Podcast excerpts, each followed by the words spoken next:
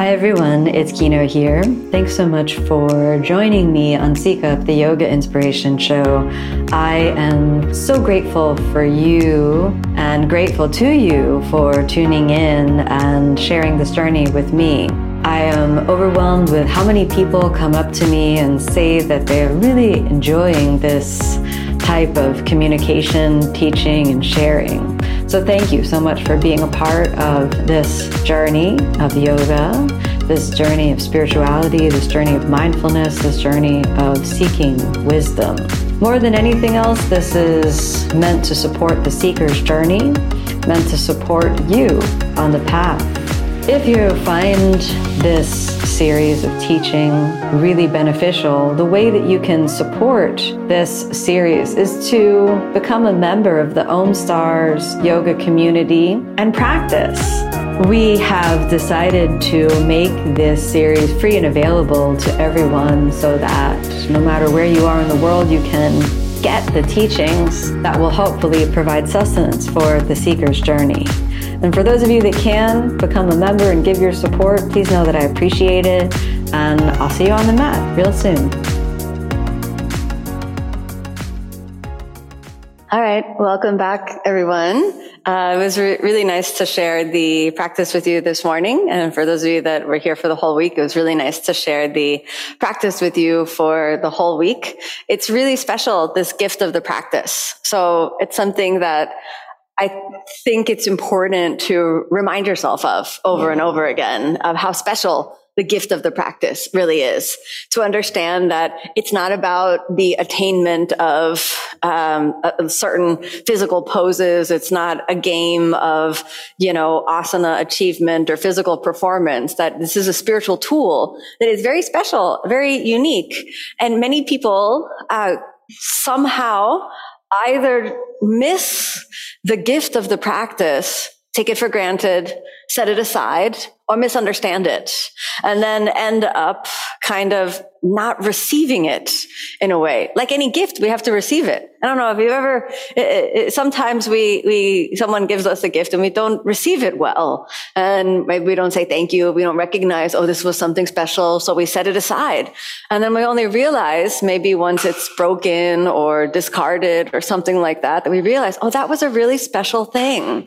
So it's important to remind ourselves over and over again, oh, this special practice, this gift of the practice, this was given to me. I have had the great good fortune to come into contact with this teaching and something inside of me has responded to that and said yes. Because how many other people have walked into a yoga class, maybe even Ashtanga class, some class, and then they walked out and said, Oh, it's not for me you know, oh, it's too sweaty. I don't like this. Oh, there's too many of these chaturanga things. I don't like this. Oh, it's too demanding. I have to do lotus position. My hip is tight. This is horrible. Let me find something else. So they reject the gift of the practice, even though they have had some sort of contact with it. But you, everyone have and somehow received the gift. So acknowledge that within yourself and then remind yourself over and over again not to take it for granted. There are many ways we can take the practice for granted without realizing we're taking the practice for granted. The first thing, the first and most obvious way that we take the practice for granted is just by not doing it. You know, and I know we've all been there. Some, we get busy. We have various things that come into our lives and we just think, Oh, not today. Oh, I cannot today. Oh, I don't have any time. And then we set it aside. So now we're not using the gift. We've taken it for granted in this way. Some people, they, they, they, they, they do that in such a, such a sort of dramatic way that instead of saying, Oh, I'll do it later, like tomorrow, they'll say, I'll do it once I retire then I'll have more time. Finally, when I retire, then I'll be able to do this yoga thing. But right now I'm too busy. I have too many other things going on. So later. And, you know, should we be so lucky to have that later come? Well, then that's wonderful. But later is not always guaranteed. You know, we have to use what time we have. So this is delaying or discarding the practice in some capacity. This is one way we take it for granted. Another way we take it for granted is when doubt starts to overcome us. And doubt is a known obstacle on the spiritual path. And it's one of the ways where we uh, move away from appreciation and into uh, a kind of mindset that just doesn't see the value. And there are many ways that we can doubt. Everybody here, you've doubted yourself at some moment? Yes, everyone, me too. You know? Oh, and what are the ways we doubt ourselves? Oh, you know, the practice is so good, but it's not for me, you know? Oh, the practice is so good, but my arms are too short right? There's many people, including myself, who would like to have just like a little bit more on the arm front would be really nice. You know, just a little, just dreaming of like, maybe the leg also. For me, just, I would actually take anything, to be honest with you. Um, you know, I used to wear really, really uh, high shoes before I started practicing yoga. And I actually wore uh, quite uh, high shoes for a few years when I first started the practice until I started doing these really deep ankle bends. And then my teacher told me, Kino, it's because you wear those horrible shoes that your ankle is so stiff. And I thought, maybe he has a point, you know, because I don't think that, you know, high heeled shoes are ergonomically designed to create a maximum flexibility in the foot. I think you suffer pretty much when you put those on. So I stopped wearing those. I recently went to an event. Now, like, I haven't been in Miami for holiday season last year. And then this year I went to an event and I had to stuff my foot into one of those shoes. and, you know, they banned flip flops. So I'm like, okay, well, let me see if I can dig that out of the closet. And when I, I, actually went to the bathroom and sat on the sofa in the bathroom just to remove the shoes for about 10 minutes. And then I went back out and my foot felt traumatized. And I thought, you know, I think my teacher was right. So it's okay to doubt the shoe, but not your body because you can remove the shoe, but you cannot change your body. When you doubt your body, then we create a scenario where if, if you believe the doubt, then the only solution is to quit the practice.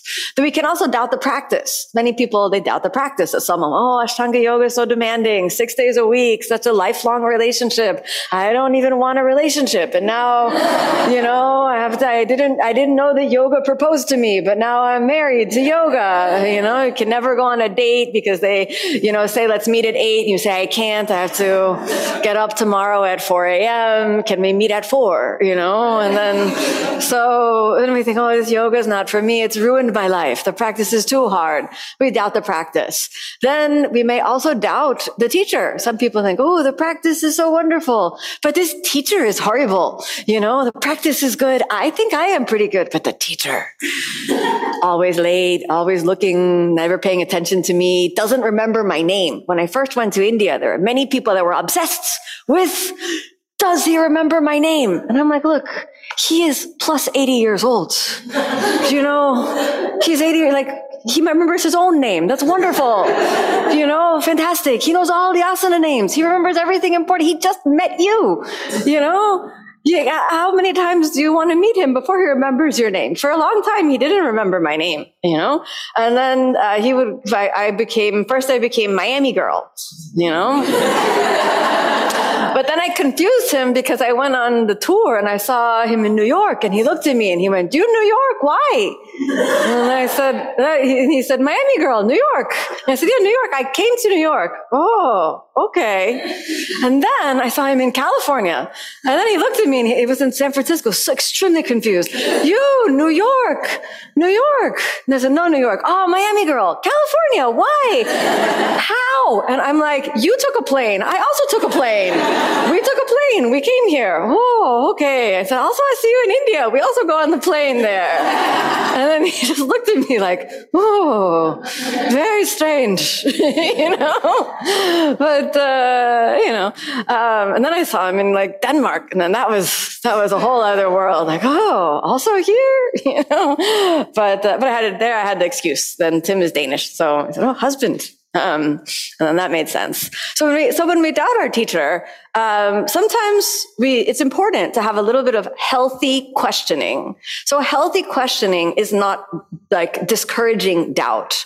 When we have discouraging doubt or doubt as an obstacle, that means that this gets in the way between you and your practice, you and your sadhana, you and your spiritual path. When you have healthy doubt, This means you're asking critical questions that will further you along the path.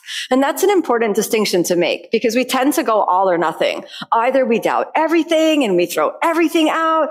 Everything is horrible. Teacher is bad. Practice is bad. I am also bad. You know, we just, everything is horrible. Or everything is wonderful. Teacher is amazing. Practice is amazing. Maybe the last one not always included in that, but sometimes I, I you know, sometimes many Ashtanga people are hard on themselves occasionally I meet someone who is like, I'm just awesome. I'm like, wow, that's really interesting. I'm like, what's it like in your head? I just don't have that world, you know? But they're like, yeah, I'm pretty awesome, aren't I? And I'm like, you sure you've been practicing this Ashtanga? How many years? You still think you're awesome? Okay, like, let's try third series, you know? but, um, they're, you know, usually, um, usually I think uh, we all have some voice of doubt within ourselves. And the voice of doubt, when it's self-directed, when it becomes self-denigrating, when it becomes self-directed negativity, when it prevents us from getting on the mat, then it's, it's doubt as a spiritual obstacle, right? And doubt as a spiritual obstacle is, it is a known obstacle on the spiritual path.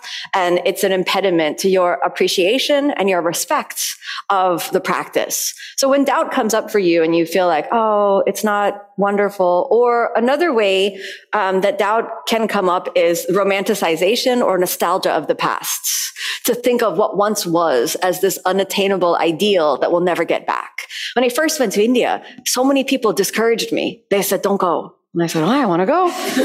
I want to go. Why, why can't I go? I want to go. I don't go. I don't, why not? You went. Yes, it's different now. And I thought, different? Of course, it's different. Everything changes. You know, oh, it was so much better, you know, in the early 90s. And I was like, well, I wasn't available to go in the early 90s, you know?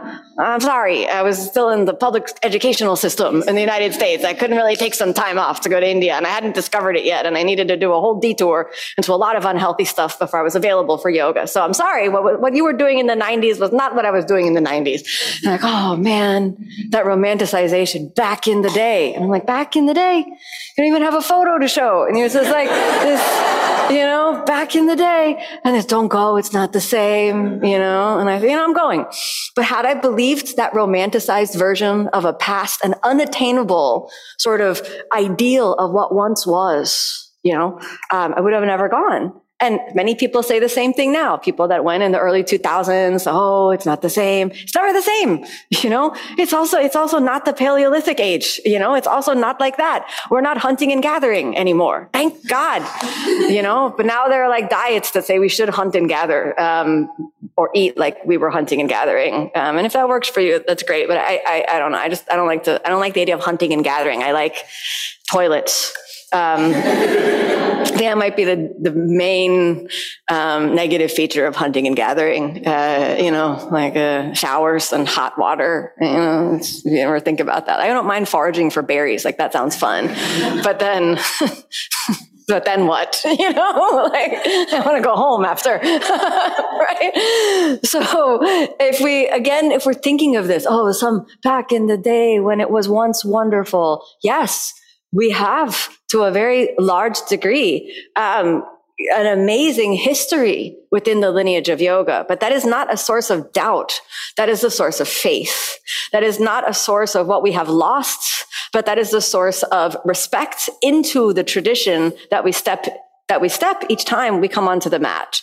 And if we can understand how to properly think and how to properly train our thoughts, then every time we get back on the mat, we can, we can go deeper into the practice. We can develop appreciation no matter what asanas we're doing, no matter what level of strength, whatever level of flexibility, no matter what thoughts are present in our mind, we can understand that just getting on the mat, doing what we do, keeping the continuity of the practice day by day, day by day, little by little, we're continuing down our spiritual path and understand that that's enough.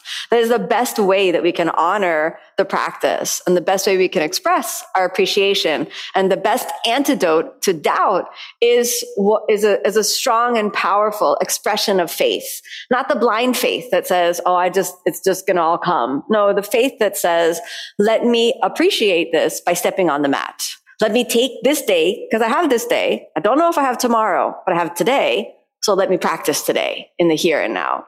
And in that way, we're working with the quality of mind that seems to say later, that seems to say it's not for me. It's not important. There are other things that are more important. We're working with that by kind of grabbing it and saying, no, this is important. And I'm going to express that by doing what I can do today even if I'm in pain, even if I'm injured, even if I cannot do, even if the person next to me is joining the Olympics and I cannot today, you know, sometimes it's discouraging. It's, it's like, it's, it's honestly discouraging when you work really hard and someone next to you who seems like they just arrived from some new planet is just doing everything. And then when we work with that and say, okay, good for you. You don't know what their story is.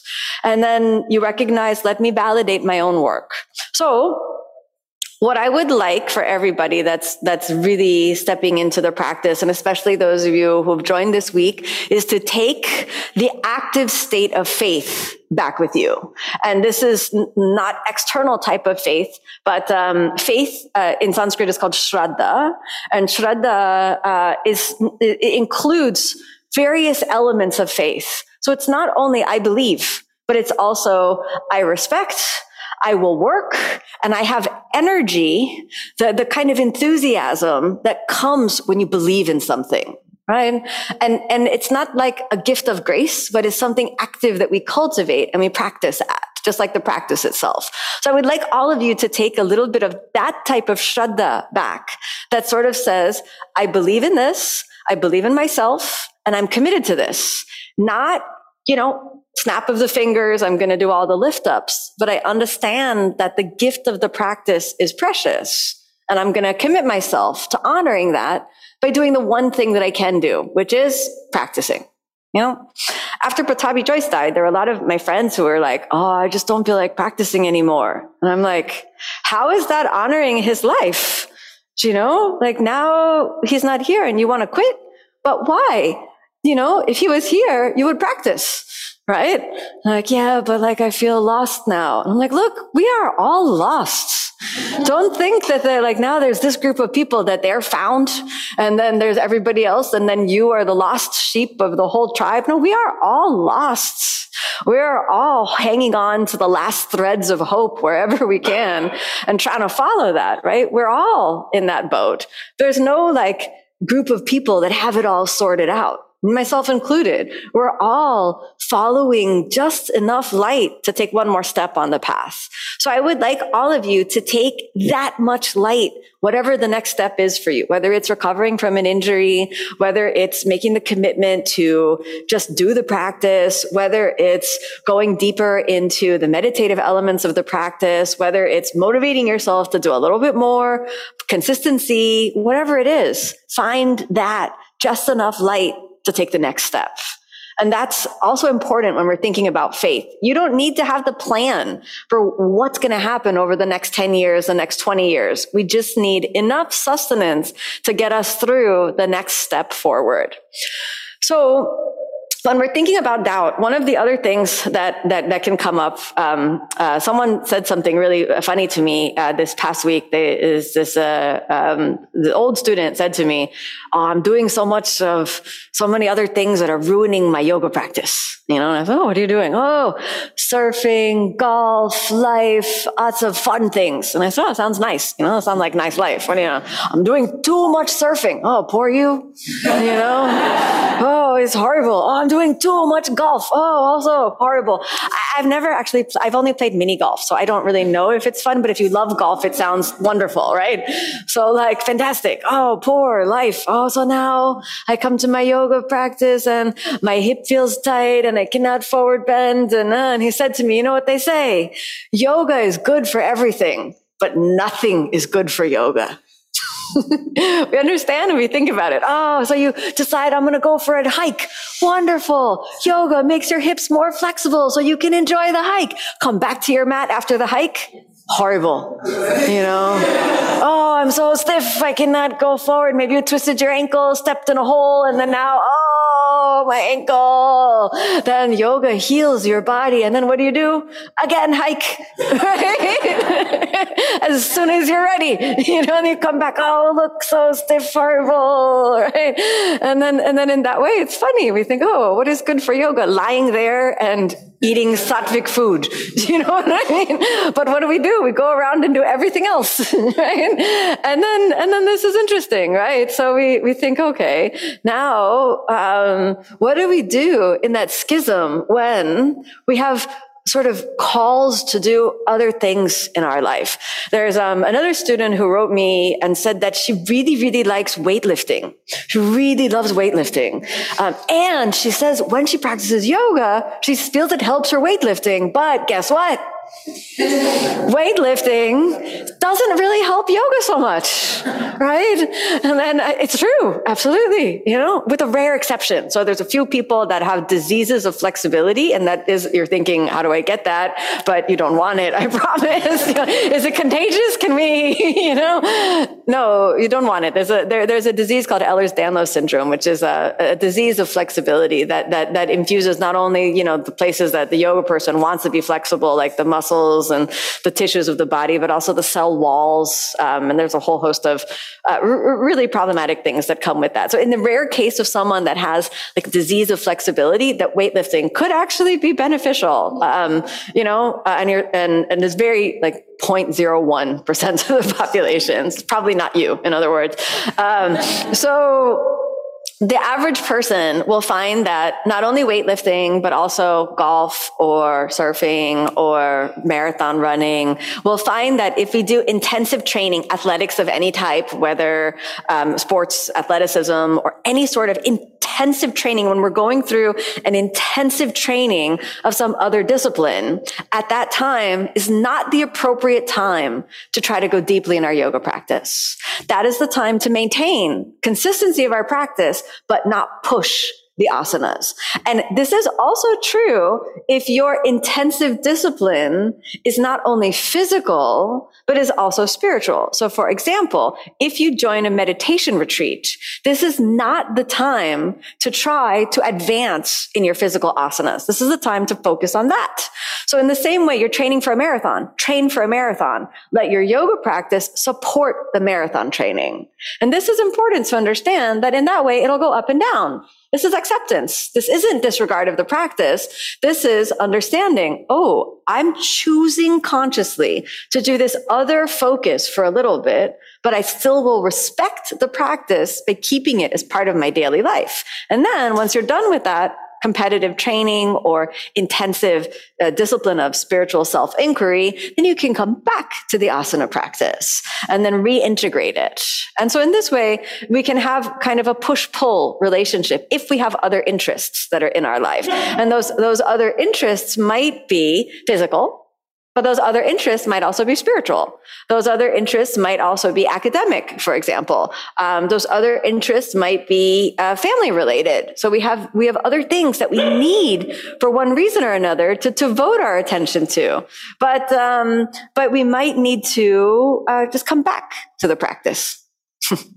Coco's like, oh, oh, poor me, I'm barking. yeah. So, you know, um, and David Swenson, he has this funny expression where he says, don't let yoga ruin your life. And, and so what that means, is if you have other interests, uh, and especially those interests which are giving you some sort of uh, inspiration, meaning, that they provide sort of deeper value in your life, we don't need to quit them just because we observe, oh, this doesn't help me do deeper back bends. This doesn't help me do deeper forward bends. And we have to acknowledge the competing interests that are there and then devote resources towards it. If we don't do that, then we won't respect the other discipline. And that's also important. Having sort of burning the candle at both ends, physically, spiritually, can lead to burnout. And unfortunately, I've seen that happen in many students. Some students don't tell me that they're running a marathon. You know, they don't tell, they keep it to themselves. And then I just see them getting tighter and tighter and tighter and tighter and tighter. And they, and then somehow I have to ask, what are you doing? You know, oh, I'm doing a marathon. Oh, that's really good information. Please tell me, you know, then I'm not going to come every day and do deeper deeper, and wonder why you're getting stiffer, stiffer, stiffer. I'm going to know. You're doing a marathon. Great. Do a marathon. Light practice now. Skip the vinyasas. Do a little bit more yin in the practice. Have a little more soft approach, you know, and that's okay. All right. Acknowledge, share that information with your teacher is important. Um, keeping it private because we're maybe afraid that we won't be accepted by the yoga community. If we're also doing a marathon or if we're also doing a long meditation retreat or something like that, needs to, uh, well, we need to have a, a community that's supportive and inclusive enough to be able, for us to be able to feel safe to share the information. And so that's also a very important part of, you know, of the, the yoga practice is the, the, the sort of community environment that we're in. Um, and, and, if the community is not supporting uh, sort of an integrated approach to life and practice, then that's the healthy doubt that makes you question, you know, why not? What's going on? You know, what's happening here? That there's not space for me to go on a meditation retreat. You know, if you're, if there's not space for me to go surfing when the rare days in Florida where that's possible, you know, in Florida, if you can surf too much, that's, uh, that's like a gift from God. you know what I mean? Like most of the time we have this flat ocean over here. Maybe, right? So, um, one of the reasons why I wanted to give you the sort of the the, the gift of, of, of how we can respect the practice, to understand the gift of the practice, to respect those who've come before us, um, and then, and this is important when we think about respecting the practice, to understand that we are now the lineage. We have stepped into the flow of the lineage. We have stepped into that. All those who came before us, they are there also. And there are somehow all those who will come after us. So now we have stepped into the lineage. How we interact with the teaching influences how those in the future will receive or not receive the teaching. So how we respect the practice, the fact that we are practicing, the fact that we understand the lineage, those who came before us, the history of the practice, that we acknowledge the sort of totality of the spiritual journey, that will have an influence on the health of the lineage. So it's important we understand that it's not only for our own benefit, not only because we're giving thanks to our teachers and those who came before us, but we're also sort of in a way, making sure that the integrity of the practice gets passed down. You know, it's uh, the, this classic uh, example of the game of telephone that we play as children, where one person whispers something into an ear, and it starts off with like Bob has an elephant, comes all the way around the room, turns into like Karen went to the moon, and then we're like, wait a minute, and if that happens to the lineage, we have lost so much. You know, um, Richard Freeman has a really wonderful way of um, sort of fears about the, what we have lost. And he says that the lineages are so potent that if we can just um, get in touch with even a drop that comes from the source of the flow of the lineage, that that has the potential to nourish and sprout and grow and kind of renew what was once lost. That it's not, it's like a seed, you could say. And if the entire forest is gone, but a seed remains, if given the opportune environment, then that seed can sprout a new tree, birthing an entire new forest if given the right conditions. So we don't need to think about all we've lost. Instead, we can think about caring for what we have and then taking good care of that each time we step on the practice, doing what we can to, you know, um, respect that and, and, and, recognizing again the grace and good fortune that we have not only to have received the practice to sort of come into contact with it, but that something in us has said, yes, and that we make time and we make space for that. Without that, you know, the lineage ends. It's like all the seeds disperse. It's this classic, um, you know, this classic uh, parable from uh, from the teaching of Jesus. That's like there's a seed that lands in the crack and then can never grow, and then the seed that lands on the and the on the path and gets eaten by birds also cannot grow. Then the seed that lands in a you know in an infertile soil cannot grow, but the seed that lands in good soil. And what we can do, what can we do? What do you think? We can make ourselves good soil soil, right? That's what we can do. We can send seeds out, but we can't control, right? Who knows? There's so many students that I've, I've, I've, I've met over the years, some that I am so inspired by that turned out to be like rocky soil, you know? And I thought, wow. And then I thought, how? right? I didn't understand. And others that I had no idea. They were taking the teaching. And then I see them years later and I thought, wow, wow, amazing. You kept the teaching. Fantastic.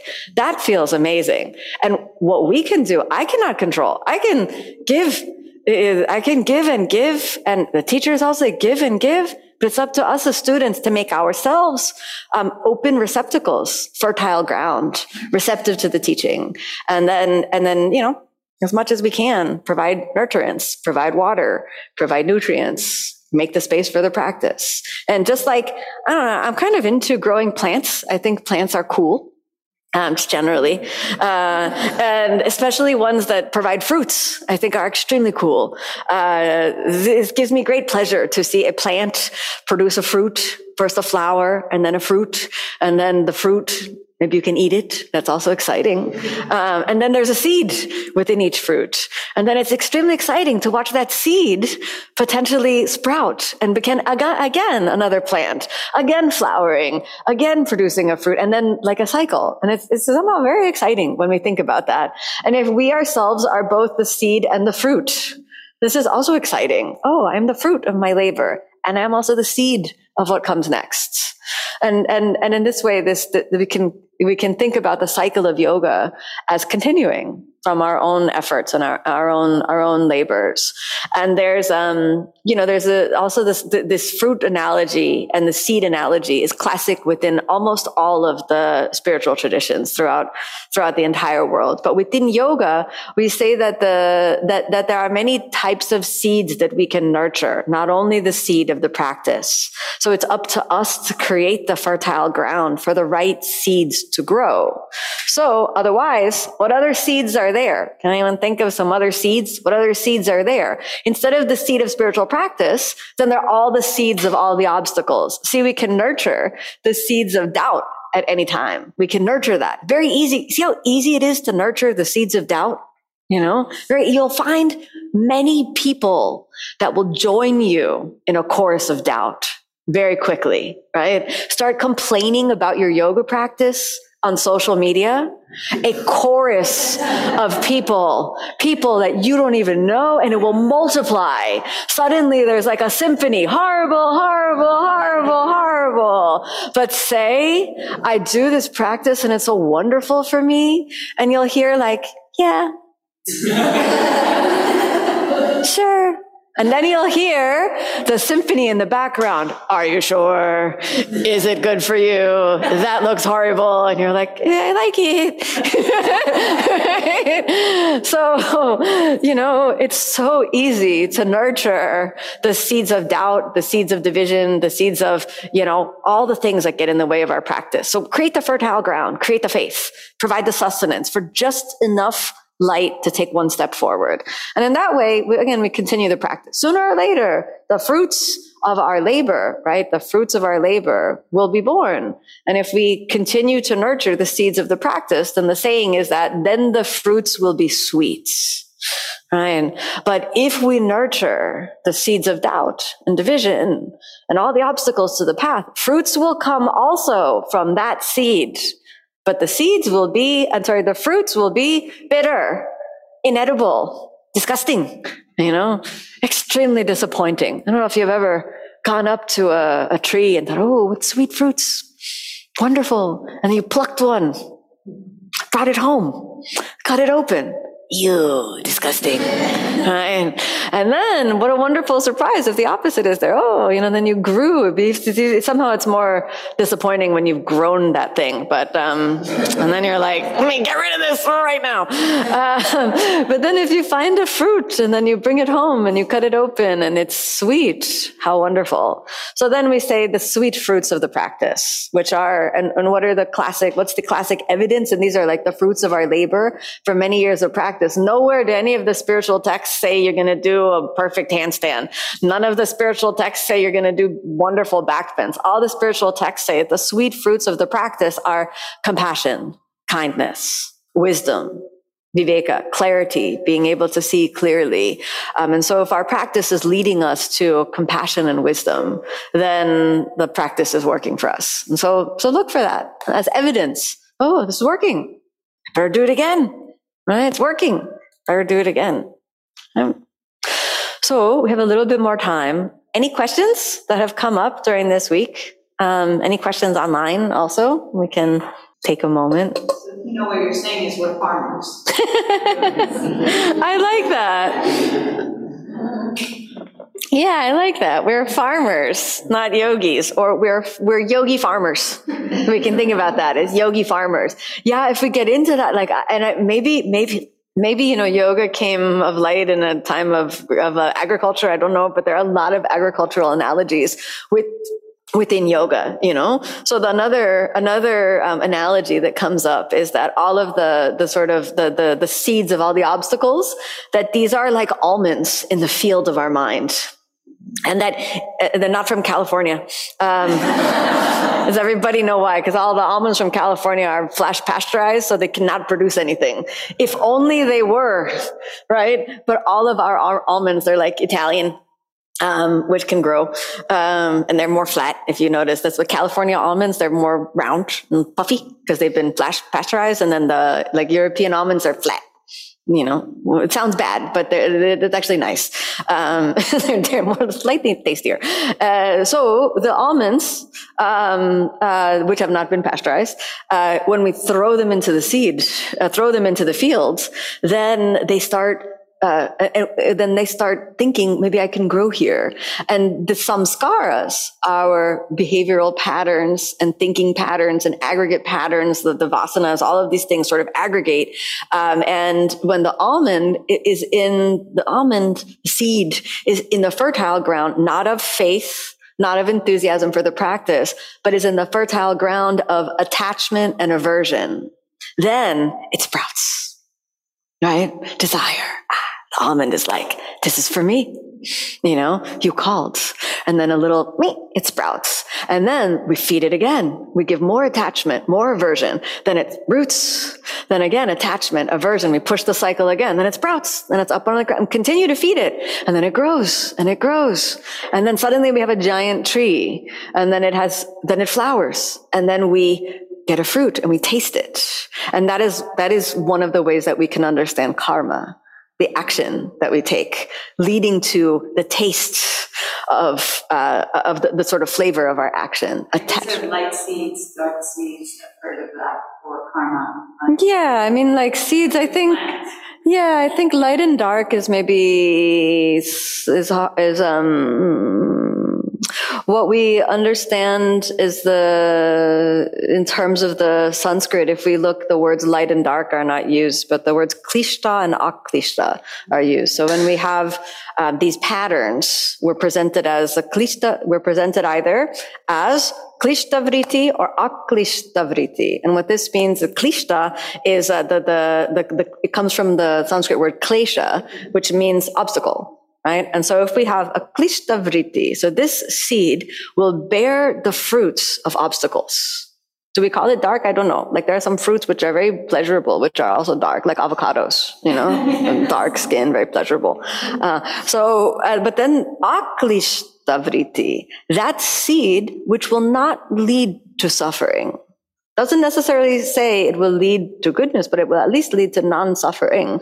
So aklishtavriti. And this is, we try to nurture those seeds. Oh, this seed. So what is that? That's the seed that the, that's the seed of the practice. That's the seed of compassion, kindness. That's the seed that brings us back to the mat. Um, so we're, you're, you're right. We're yogi farmers in the field of the mind. And the field of the mind is not the brain, but the field of the mind is the body. And so we have this, um, you know, this, this wonderful incarnation in the human form that allows us to feel the impact of all of our thoughts, all of our actions, all of our emotions, everything that we do, we can feel within our body before we taste the fruits which means before we harm another being. If we can be so sensitive as to realize, oh, this is the thought, this is the fruit within my body, let me stop feeding that thought and plant a different seed. We can take constructive action. It's very difficult. First, we have to develop the sensitivity to feel our bodies. You know? So we can think of asana. So what do you think the purpose of asana is? What do you think? Any guesses? Quiet the mind. Quiet the mind and feel the body. Right. So how many of you knew you had a pelvic floor before you started yoga?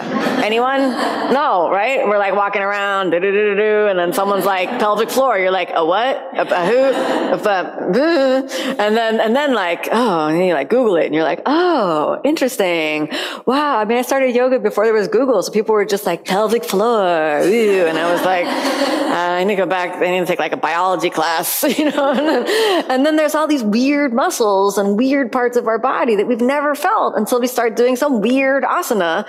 And then, you know, um, sometimes, you know, Sharath sometimes says, you know, new pose, new pain. It's not the, not the best advertisement for, you know, yoga, but, uh, unfortunately, um, if we deconstruct the word pain, what he means is like, you're going to feel something you never felt in your body before, and you're probably going to be a little sore tomorrow.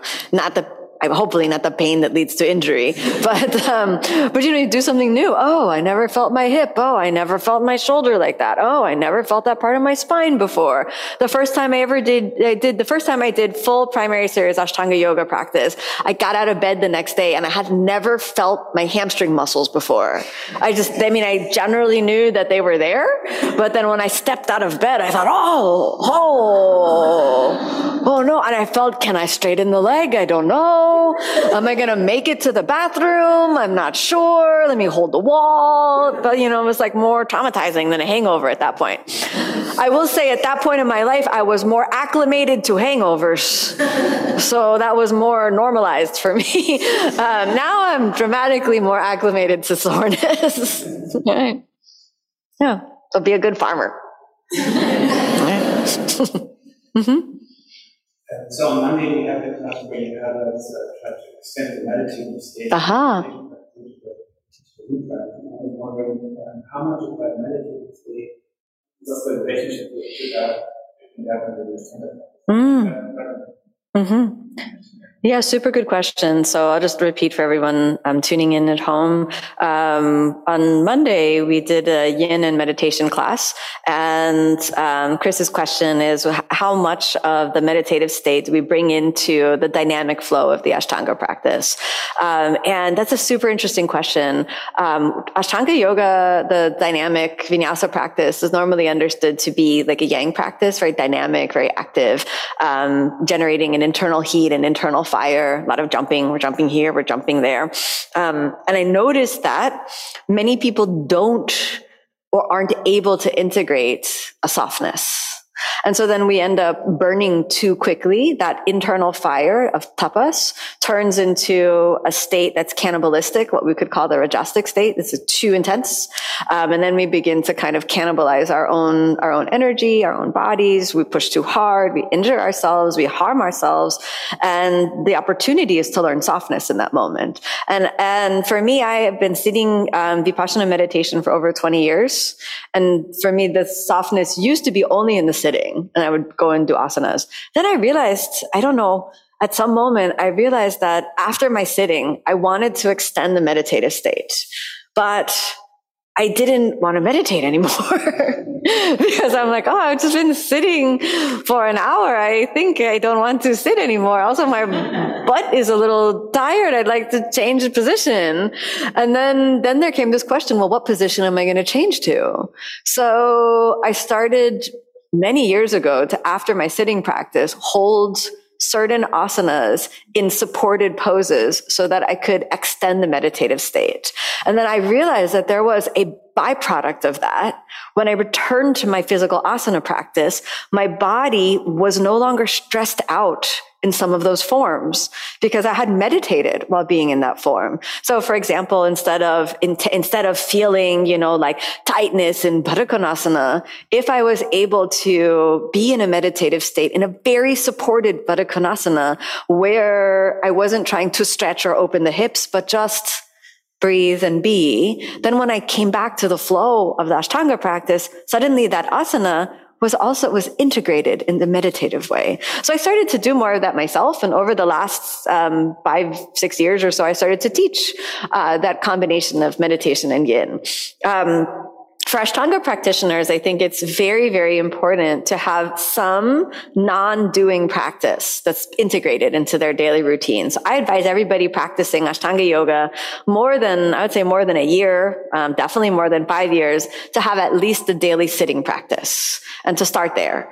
Um, and if that doesn't work, then five minutes of sitting and maybe five minutes of yin or something like that, so that there's some soft element in the practice. Some people find the softness in other ways, like people do chanting practices, bhakti practices. Those also work as a yin space. Sometimes pranayama does not work as a yin space in Ashtanga because it can be, we do, kumbhaka pranayamas don't really tap you into a quiet space. They kind of tap you into like a, I'm going to die space. so while you do sit there, it's still burning. It's still, the purpose is still tapas. So I think, so, so for me, that's very important. Um, and then what what can happen is that we can then find that balance that Patanjali talks about in the sutras of Stiram Sukham Asanam, that Ashtanga practice can sometimes be too much stira, too much strength, too much focus on squeezing, lifting, and then we miss the sukha. So, um, and now we miss the sukha because she got kicked out, right? so, but we sometimes miss that in our practice. So we fi- find ways to integrate and then rebalance you know? Um, for me sometimes uh, especially like uh, sometimes for me i it it it, take, it took a long time to reach kind of a balance. So when i started ashtanga yoga i wanted to do so much asanas. The asanas were very very exciting.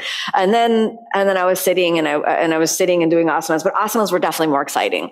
And i took some decision of like i don't know maybe 10 years ago that said that really felt like no, sitting is more exciting. and I don't know if you could count sitting as exciting, but maybe I felt more drawn towards it. Not, it, it would be a false advertisement to say that sitting is exciting. Um, unless you're watching a movie, I don't know, then maybe it's a little, like, depending on the movie, you know, uh, movies can also be boring. Uh, so, so I took a decision maybe 10 years ago or so that said as much time as I spend doing asanas, I have to match with sitting. And I had a very long asana practice. And my asana practice like more than three hours long when I was like, no, I need to match this. This is too much asanas. So I first was sitting longer. And then I was like, I'm going to reduce asanas. because I'm not going to quit life and just do asanas for three and a half hours and then sit for three and a half hours. And then what? Then I have no job, you know? then what? Then the electrical company is going to be like, you didn't pay the electricity. Oh, I'm doing sadhana. I should get credits. Oh, wonderful. That'd be great. But sorry, we live in a capitalist world, right? So at some moment though, um, at some moment I actually went so far into like the soft space that I didn't really want to do a dynamic practice. And then I, I found a way to, to really do the whole Ashtanga practice with so little effort. Um, that, it, that it was really interesting. I felt like, oh, I'm just not really exerting effort here. This is weird. And then I took a lead class and was like, oh, I need to exert effort again. Which again is why a teacher is really important. So I go back and practice with my teacher, and then that shines light on places where I maybe went too much into sukha oh, too much softness. Oh, too much lying there. Too much uh, just meditating and breathing and, you know, feeling the quiet space. And then like, oh, I don't lift up anymore. Hmm. Well, the lift up isn't going to lift itself up. So let's try again. Make sense? The mental aspect of ease and flow while you're doing the rigor of the Ashtanga practice is probably the m- most important point of integration. Letting go of the desire, the attachment for the next pose, letting go of the need for more, while at the same time showing up and doing your best. Mm-hmm. Sure. Just to follow up, you, um, you know, someone who wants to um, the bit more do you suggest before the physical practice, after, five minutes, hmm. Super good question. So to get started with meditation for someone that already has a dedicated Ashtanga practice, what I recommend is to sit for five minutes at the end of your practice because you already have a discipline And this way you don't need to bring a new discipline in. You're already doing your practice. You do the final relaxation. You get up just like we did today in the practice. Just sit for about five minutes. Um, if you, if you have taken some meditation classes and can do self-directed for five minutes, great. If not, put on a small recording and sit for five minutes. Why I recommend this is because it's very difficult to make a new habit. So if you already have a habit of doing your practice, if we just add on five minutes to our existing habit, it's more likely we're going to do it. Then after that's established for about a year, we can place in our mind, maybe I should sit first thing in the morning or last thing at night and see what happens. And then we can choose one of those two. Eventually both, but choose one of those two. Then after some time goes by, if you feel, oh, I like sitting, sitting is interesting. I feel benefit from this. Then I recommend to join a meditation retreat. You know, just the same thing we do with someone new to asanas. You know, what do you do? Well, just start to do it a little bit. Some athlete wants to practice. Great. After your run, do a little bit of yoga. Then you start doing more and then start to think, Maybe on a day you don't run, maybe you can still do yoga. Oh, maybe you can do yoga more often. Oh, maybe you can do more yoga less running. I mean, it sounds like we're trying to like convert someone, you know what I mean? And then eventually do a week long course where you only do yoga. yeah. Any questions from the from everyone at home? Hmm. Hmm? Mm-hmm. Yeah, I answered that one. Any other questions? I, I'm just curious, um, how long is your practice now? And where are you in? Oh, yeah, that's a good question. How long is my practice now and where am I in my practice? Yeah, that's kind of, uh, so when I take primary series, once a week, sometimes twice a week, I'll do primary series. Um, and it takes me about the same amount of time as anyone doing primary series that do faster than the lead class. Everybody, when we do our own practice, faster than the lead class. We take a lead class, we look at the clock and we're like, what have we been doing? Why are we only at Janu Sirsasana? We should be done. I, I, they should be having coffee. you know, me too. I'm like, oh, I sometimes look at the clock in the lead class and I'm like, oh, some one hour left. Can't believe it. It's worse when it's second series. And I do second series, also I take about the same amount of time as anyone else doing second series. Also lead class, very difficult for the same reason. Then when I do third series by myself, so I practice third series. Um, so I practice third series and some of fifths two times a week. So I do third and fifth two times a week. And then I do fourth and some of fifth also two times a week. So I split the, I, I was doing, before I started fifth, I was doing third and then fourth only. So like one day of third and three days of fourth. But then now I split to do third and fifth, fourth and fifth, third and fifth, fourth and fifth. So yeah, I mean, I'm doing, I'm not doing the full fifth series, but I'm doing, you know, some of, some poses of fifth series, which are very difficult. It's very difficult. Um, but I managed to economize. So when I practice, it's interesting when I practice here, like at home, and on my own, I like economize and I can get this done in about 90 minutes, no matter what I do. When I go to India, I don't know what I do, but it takes like two hours. do the same thing. And I'm like, how is this taking so long? And I understand I'm trying a little bit harder. I'm, I have a very non-attached attitude to many things I try once and I'm like, well, I'll try tomorrow, you know? But then when uh, my teacher's standing in front of me and he's asking me, Kino, why are you not trying? And I'm like, let me try again right now.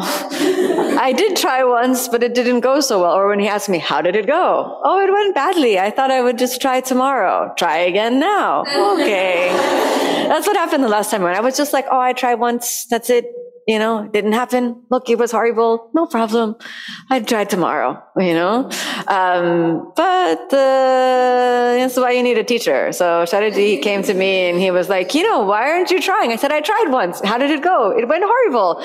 Try three, four, five, even 10 times you can try. Oh, yeah. You know, I really wasn't into that, but I mean, I didn't say that. I was like, uh huh. Okay. Now, now you do. Absolutely. Let me do that right now. Absolutely. And it actually went so horrible the last time I was there that he told me to go and get a bolster and try with a bolster. So I was like, yep, I'm going to go do accessible fifth series. I'll be right back. you know, they have like one, he doesn't call it a bolster, he calls it a cushion, right? So I'm like, it's a bolster, but it's a bad one actually. Um, I'm like, I'm gonna, I should bring my own next time. Uh, but so then I like walk across the room and get a, and I see everybody's like looking at me like, what is Kino doing with a bolster? And I'm like, this series, one day you too.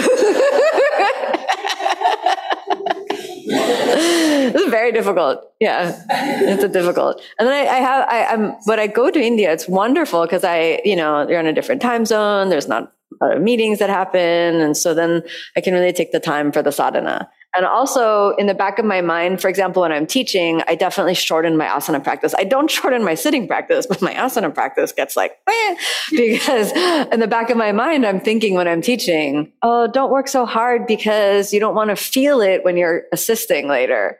Like I'm have that in my mind of like, oh, you know, I have to see uh, like, eh, because I've done a couple times where many times, not a couple, many times where I've just like gone for it in my practice. And then I like walk around the room like, you look great on your own today. yeah, absolutely. Yeah, you know, I think, uh, yeah, uh, just try again and you'll be fine. so then I feel like I'm a bad teacher. So then I realized, okay, don't push so hard so that you're physically unable to give to the students. and so my asana practice when I'm teaching, it, it, shortens itself a little bit. And there's certain things that, and I don't shorten the closing poses and I don't shorten the, the, you know, the foundational poses, but the stuff in the middle, like abbreviate a little bit. I don't push as hard. I just do, but I don't push this hard. And I don't try, I don't do that thing where I try many times. I'm like once and I'm like, all right, what it was, let it go. Yeah. Yeah. I think it's important that the teacher keeps practicing. This is also important. I mean, at some moment, Pattabhi Jois, I think, stopped the asana practice, but he maintained the, the, the, the, sort of more subtle aspects of the practice. He did his puja practice every day. He did his chanting practice every day. And he was waking up. It, it became service for him. And I think that's okay, you know. When someone asked him, I think when he was like 91, how many asanas you're doing every day? And he said, I'm 91. that was his answer, you know. the, the, person asked the question again. He said the same answer again. You know, he's like, look.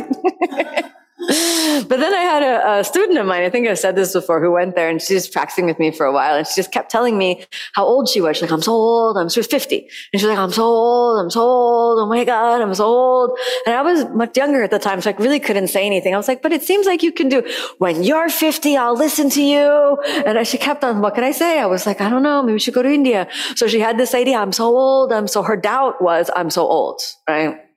I'm old. Finally, I think uh, Pattabhi, was, Pattabhi was like 87 or something when she went there. And she, I taught her full primary series and dropbacks, but she went there and she was like, I'm only doing half primary because I'm old. like, you're not old. Stop it with this old. You know, like what, you plan on dying next year? No, like you're not old. She's like, no, I'm old. I'm old. half primary is good for me. I'm old lady. And I was like, okay. First thing that happened, she stopped at Navasana. Pattabhi Jois from across the room. Why you stop at Navasana? Oh, I, uh, you do. And then she's doing the next. So she ran away. And then every day she would try to run away. And then he kept on yelling at her. And then finally I see him doing backbends with her. And then she's got a, to the conference. She raises her hand. I'm 50 years old. I'm so old. Why do I have to do backbends? and I'm like, oh God, don't, do you know what I mean? but Pattabhi is the one who could answer. He's 87. So he looked at her and he said, how old? 50? Yes, 50 years old, so old. And he looked at her and smiled and he said, you're a young lady. Half life ahead of you, young lady. And then he did this little head bobble and she was like, oh, what can I say? Okay, I do back bends tomorrow. And then she just did him the rest of the trip. you know, she could easily do it. right? So anyhow, what doubts you have, get over them, right? Figure out a way to work with it. And, uh, for me, I have, I have all those doubts. So I'm working with them too. And they come up for me when I'm doing this, what sounds like a horrible self torture moment of practice, you know, and those come up for me too. And I work with them you know, in different ways and, and, forms and shapes. And like little weird injuries come up and I work with those. And, you know, like the most irritating injury that, um, that has come up for me, uh, rarely from my practice, those things seem to come and go. But over the summer, I stepped in a hole while I was picking up a bunch of star fruits. I told, I told you I'm very fascinated with fruits. We have a star fruit tree. And I got really excited because I'd been out of town and they came back and there were like a lot of star fruits. So I was like, wow. So I went over and I, in my enthusiasm, picked up a lot of star fruits and didn't take a time to look at the star fruits. And they were covered with ants. But I didn't realize that until the ants were crawling on me. At which point I was like, ah! and my, my thought was, let me run inside really quickly and I'll wash them but we had recently removed a tree that was like an old tree that needed to go. So there was like a hole in our yard. I stepped in a hole, twisted my ankle, star fruits flew in the air, and it was like a cartoon. And I must have made it really loud, like the star fruits flying, and the ants were all off the star fruits when I went to pick them up again. I hope they all lived somehow, but ants are pretty durable. So then, and then Tim came running out what happened? Are you okay? I'm like, oh, this must have been pretty bad because he's normally very Scandinavian, kind of like, you know, very stoic. Like I stubbed my toe and I'm like, ow! And he's like, you're fine. You know? but there he came out like, are you okay? Oh my God, what's happened? And I was, and I was like lying on the ground also. And he was like, are you, are you, do you need help? And I'm like, um, and I was like, I'm fine. but, uh, but I, so I sprained, I'm still, my ankle's still a little unhappy from that, like a few months down the road. And then like the, and then like my knee took a little hit and that's a little unhappy. So that's annoying. So I'm dealing with that. I'm working with that you know, and so that comes up. It's, you know, I didn't even do it during the practice. Just, so I just think like, thank you for the star fruits each time my ankle hurts. what a wonderful, sweet star fruits. With the faith that sooner or later it's going to get better, you know? Mm-hmm. Good. Well, we went a little over time, so I'll just say thank you, everyone. It's been a really great uh, time to share with each of you. So thank you, thank you, thank you, everyone, and thank you, everyone at home. Keep practicing, and um, if you're online, I'll see you for Yin on Wednesday. All right. Thank you. Bye. Thank you. Thank you. Hey there, it's Kino here. I just wanted to thank you for tuning in to my podcast. Your support and your time and your attention really mean a lot to me. If you're enjoying this podcast series, you can find the full length videos on my online channel, OMSTARS, and that's at www.omstars.com. You can redeem a 14 day free trial and get access to our full library of over 3,000 classes and also practice yoga with me online. I'd also love to see you in class sometime. So you can find my full live in person teaching schedule on my website, which is kinoyoga.com. And if you haven't checked out my books, I'd absolutely be honored if you'd check those out. You can find those available at any online bookseller. The Yoga Inspiration Podcast is designed to keep you inspired to get on the mat. And I hope you're leaving each episode with a little glimmer and spark of the spirit, which is the true heart of the yoga method. Thanks so much for tuning in, everyone. May you be happy. May you be peaceful. May you be filled with love. Namaste.